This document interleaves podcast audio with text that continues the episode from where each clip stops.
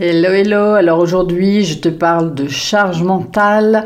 Je te donne des clés, des conseils pour t'en libérer et pour reprendre ta vie en main. Hello et bienvenue dans Toute Délideuse, le podcast qui réveille votre puissance féminine. Je suis Catherine Oberlé, coach professionnel, psy et auteur de Dompter vos peurs et libérer votre féminin. Ce podcast s'adresse à toutes les femmes qui ont envie de réaliser leurs rêves, de prendre leur place et oser voir grand sans se dire qu'il est trop tard. Chaque semaine, je vous partage mes expériences, je vous parle de business, de développement personnel, de leadership. Je vous fais découvrir des invités passionnantes et je vous donne des pistes pour vous créer une vie qui vous ressemble, pleine de sens, de créativité et d'amour. Hello chère leaders alors aujourd'hui, je te parle de la charge mentale. Qui n'a jamais eu la sensation que son cerveau allait exploser? Comme si on avait trop d'infos qui se bousculaient qu'on n'arrivait pas à les mettre en ordre. Entre le travail, la famille, la pression extérieure, mais aussi la pression intérieure, celle qu'on se met à soi-même, ou encore les injonctions sur ce qu'on doit faire ou pas, les infos anxiogènes, les messages urgents de toutes parts, les sollicitations, etc notre quête de perfection, le devoir d'être heureuse et tout et tout, notre cerveau est submergé d'informations, d'injonctions. Et quand c'est trop, c'est trop. Alors 8 femmes sur 10 se disent concernées par la charge mentale. Waouh, c'est juste énorme. Il n'y a qu'à voir d'ailleurs comment ces deux mots sont rentrés dans notre vocabulaire quotidien. Alors c'est quoi la charge mentale en fait et comment elle s'installe? En fait, notre cerveau est comme un disque dur à nettoyer régulièrement. Il faut faire le tri, nettoyer, alléger. La charge mentale s'installe lorsqu'on n'arrive plus à gérer aussi rapidement qu'avant toutes les tâches qui nous incombent. Donc notre attention commence à être éparpillée, on n'arrive plus à aller au bout de certaines tâches ou alors on met beaucoup plus longtemps qu'avant. Il y a une accumulation de stress et sensation finalement de ne pas être à la hauteur. Donc on commence à ressasser, à avoir la sensation d'être envahi, on n'arrive plus à réfléchir ni à prendre des décisions. Et souvent, notre temps de réaction est plus long car il y a trop d'infos à gérer en même temps. À ça, ben, on rajoute les sollicitations euh, extérieures, mail, téléphone, SMS, WhatsApp et tout et tout. Donc ce problème de charge mentale touche en fait de plus en plus de femmes et il devient vraiment urgent de trouver des parades car c'est une vraie question d'impact sur la santé. Donc comment repérer d'abord la charge mentale? Donc il y a deux points importants, euh, les symptômes et les signes physiques. Alors les symptômes typiques qu'on retrouve quand on parle de charge mentale, c'est évidemment bah, le, le, sentiment de manquer de temps, de devoir tout faire dans l'urgence. C'est l'impression d'être toujours débordé, d'avoir mille et une choses à faire.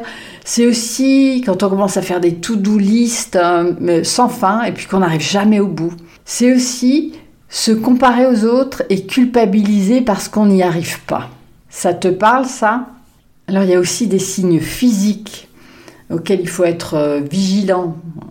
Ce sont souvent des douleurs corporelles, ça peut être aussi une fatigue générale, un sommeil agité, des difficultés d'endormissement, des difficultés, comme je l'ai dit déjà, à se concentrer, donc du stress, des maux de tête, et souvent aussi c'est associé avec des accès de colère ou d'irritabilité.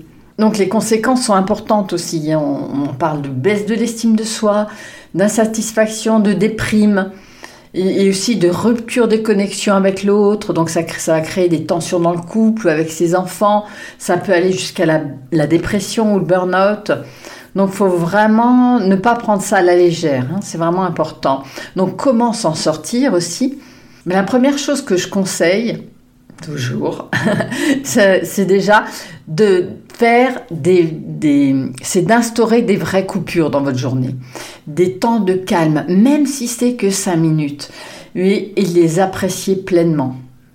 La deuxième chose, c'est de couper tes notifications sur ton téléphone, tout ce qui va attirer ton attention de manière un peu euh, anarchique, tout ce que tu ne choisis pas, que tu ne décides pas. Ça, c'est vraiment important d'en prendre conscience et de, de mettre en place des systèmes pour ne plus être dérangé sans arrêt. La troisième chose, c'est apprendre à déléguer. Oui, je sais, c'est souvent la partie la plus difficile pour mes clientes parce qu'elles ont l'impression de tout faire, mais en même temps, elles ne savent pas, euh, elles comprennent pas qu'elles pourraient déléguer, ou plutôt elles ne sont pas prêtes ou ne veulent pas l'accepter. Alors, ce qui marche bien, et je t'invite à faire aussi, c'est que je leur demande en général de faire deux tableaux. dans le premier, elles vont noter toutes les tâches qu'elles font dans leur vie privée, à la maison, pour les enfants, pour la famille, euh, etc. Donc ça peut être faire les courses, sortir les poubelles, amener des enfants au sport. Euh, tu notes vraiment euh, toutes les tâches, parce que souvent on a l'impression qu'on fait tout. Déjà, ça va permettre de voir que c'est pas forcément le cas mais ça va permettre de voir aussi que ben, il y a des tâches qu'on pourrait vraiment ou ne pas faire, ou les, faire faire par quelqu'un d'autre, ou s'organiser différemment. Donc il s'agit de regarder chaque tâche et de te demander si c'est vraiment à toi de le faire. Si tu ne peux pas faire autrement, t'organiser différemment, ou par exemple demander à quelqu'un d'autre de le faire, ou mettre en place un calendrier ou un roulement, par exemple pour aller chercher les enfants euh, euh, au sport ou à l'école. Ça peut être aussi d'embaucher une femme de ménage une ou deux fois par mois. Tu vois, parfois, il suffit juste d'avoir un peu de bon sens pour avancer et libérer du temps. Et si tu n'y arrives pas seul, c'est vraiment important aussi peut-être de te faire aider dans cette réflexion, de faire avec quelqu'un d'autre. Alors réfléchis, fais un test. Euh, par exemple, laisse ton conjoint passer l'aspirateur. Ça sera peut-être pas parfait, pas comme toi tu as l'habitude de le faire, mais c'est pas grave. Et pendant ce temps-là, tu pourras euh, aller t'allonger 5 minutes sur le canapé ou faire autre chose. Et le truc surtout, c'est de ne pas culpabiliser parce que je, t'entends, je te vois hein, quand je te parle d'aller t'allonger 5 minutes sur le canapé et de te dire non mais ça c'est juste pas possible quoi. Je peux pas ne rien faire pendant que l'autre euh, fait quelque chose. Mais si, ça fait partie euh, des, choses à, intégrer, des nouvelles habitudes à prendre. Donc ne pas culpabiliser. Et puis la deuxième dont je t'ai parlé déjà, c'est accepter l'imperfection. C'est pas grave si c'est pas fait comme toi t'aimerais que ce soit fait. L'essentiel c'est que ce soit fait. Le tableau euh, numéro 2, donc c'est faire la même chose, mais faire une liste des tâches que tu effectues dans ta vie pro. Donc vraiment arriver à, faire une liste assez complète. Hein, et que tu sois à ton compte ou non, il y a certainement des tâches que tu pourrais déléguer ou que tu pourrais considérer différemment.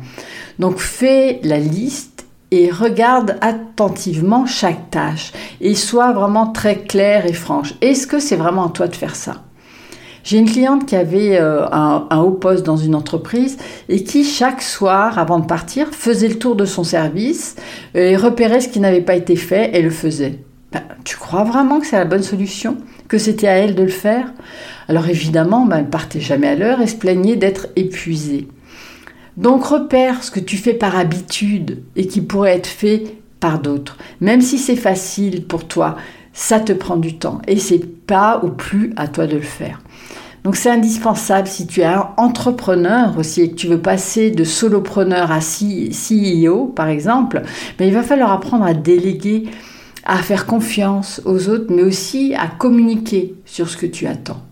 Et la quatrième clé, le quatrième point, ça va être d'apprendre à poser tes limites et à dire non. Parce que qui dit charge mentale dit trop, trop de tout, plus de limites. Donc apprends à te respecter, à poser tes limites, à dire non, à ne pas accepter tout ce qu'on te demande. C'est ton droit, mais pour cela, il faut apprendre à travailler ton estime de soi, à muscler ta confiance en soi. Si ça te parle, va écouter aussi l'épisode 6 euh, du podcast intitulé Posez vos limites et osez enfin dire non. Et si tu es prête à passer à l'action là maintenant, ben, j'ai un cadeau pour toi, le guide ultime pour oser dire non et poser vos limites sereinement, que tu peux télécharger gratuitement, je te mets le lien en description. Vas-y de suite, tu verras, ça va changer ta conception de la vie et de ce que tu peux faire ou non. Donc, on récapitule. 1. Faire des vrais temps de pause dans ta journée, même si ce sont des micro-pauses. 2 coupe tout ce qui aspire ton attention et ton énergie. 3. Délègue. 4. apprends à dire non et à poser tes limites. Tu l'auras compris, la charge mentale, c'est un vrai fléau, mais tu peux y remédier. Pour ça, il est important que tu te reprennes en main. Le temps, c'est notre bien le plus précieux, et la santé aussi. Alors arrête de te dire que tu n'y arriveras pas. Tu es bien plus forte que tu ne le penses, et je suis à tes côtés pour te soutenir. En attendant, je te dis bye bye et à la semaine prochaine. Merci beaucoup d'avoir écouté cet épisode jusqu'au bout. Si vous avez envie de soutenir ce podcast, laissez-moi un commentaire ou mettez 5 étoiles sur votre plateforme préférée. À bientôt pour un nouvel épisode de Toutes des Leaders, le podcast qui réveille votre puissance féminine.